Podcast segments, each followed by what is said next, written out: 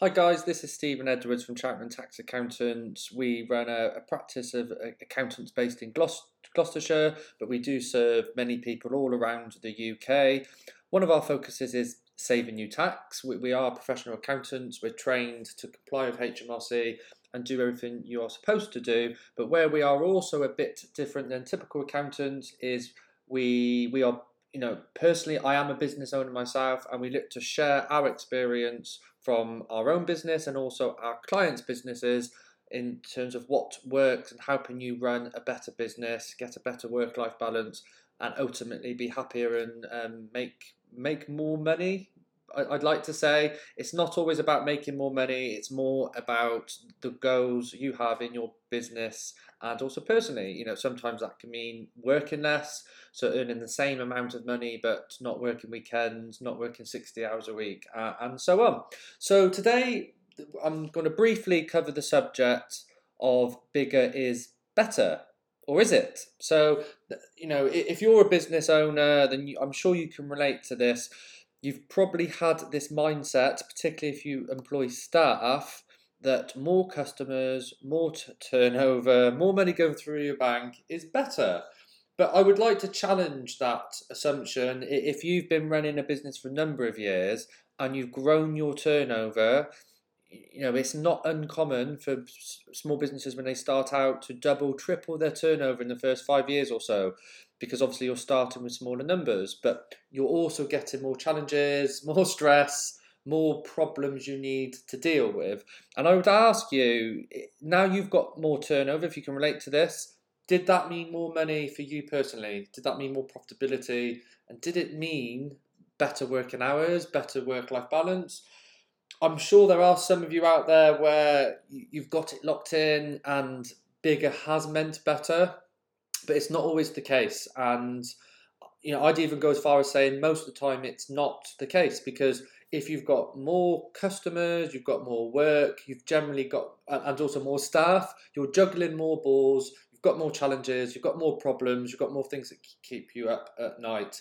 And it's not to say growth isn't healthy because you know, some of the best and biggest companies in the world are huge. They've been around for a long time. But, but we are looking at more corporate sized businesses. When you look at your, your Disney, your Coca Cola, your Apple, you know, Microsoft, all these huge companies, it obviously works for them. But let's face it, a small business owner is a, it's a different um, playing field. We're playing a different game. You know, it's more about our our personal lives. We don't have other people to answer to, other stakeholders. So how can if bigger does not mean better, then what does mean better? So it doesn't mean you should not grow, and I would even challenge that to say, you know, generally growth can mean different things, and you need to be growing. You need you need to be even in you know economic terms, you need to be increasing turnover to some extent to be standing still. Because money, the value of money decreases every year. So naturally, to be a healthy business, you need to grow your turnover. But if you're just increasing your top line, but your profit is staying the same or only going up a smaller proportion, then effectively the business, and often when we say the business, we mean you as the business owner, you're working harder to make the same amount of money as you made before or, or a tiny bit more. It's a bit like, you know, um, high rate taxpayers. So if you have some people that, if, if they're in the high rate tax threshold, they pay 40% tax and if they work the overtime uh, on the weekend, it might put them into that, that next tax tax bracket. So instead of paying 20% tax, they might be paying 40% tax. And then you have to question is it really worth it? It's the same thing with your business. You know, you you know, bigger is not always better because ultimately, is it serving you for the business you want and, and the life you want? So, you know, what I would challenge you to do is think how can I work smarter? How can I work more efficient? How can I, you know, concentrate on efficiency, effectiveness of how we operate? So, whatever business you're in, how can I make it swifter, quicker um, in terms of producing whatever I produce, if it's a product or a service, without cutting any corners in terms of the service you're providing to your, your customer and your client base. So, you know, client service, customer service is key. That's always going to be the same. The, the, the best model uh, of a business I can use to illustrate this is McDonald's. It's absolutely incredible business, whether you like the food or not.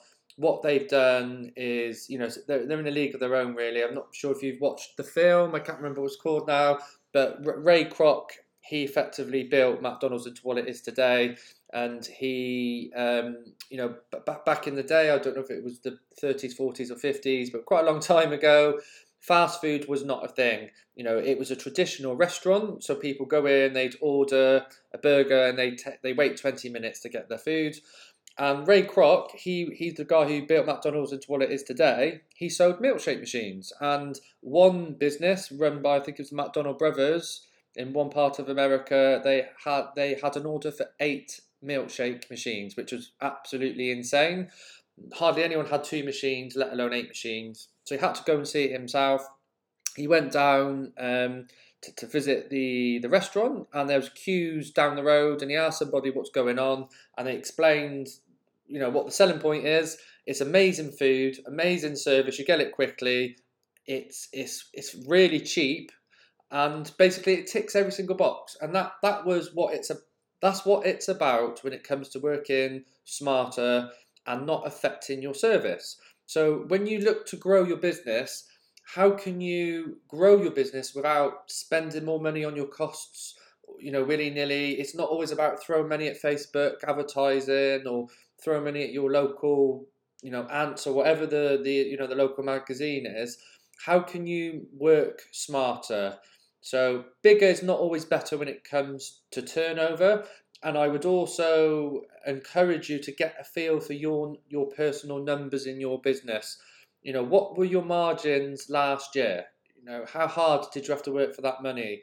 What what was your net profit percentage this year compared to last year compared to the year before?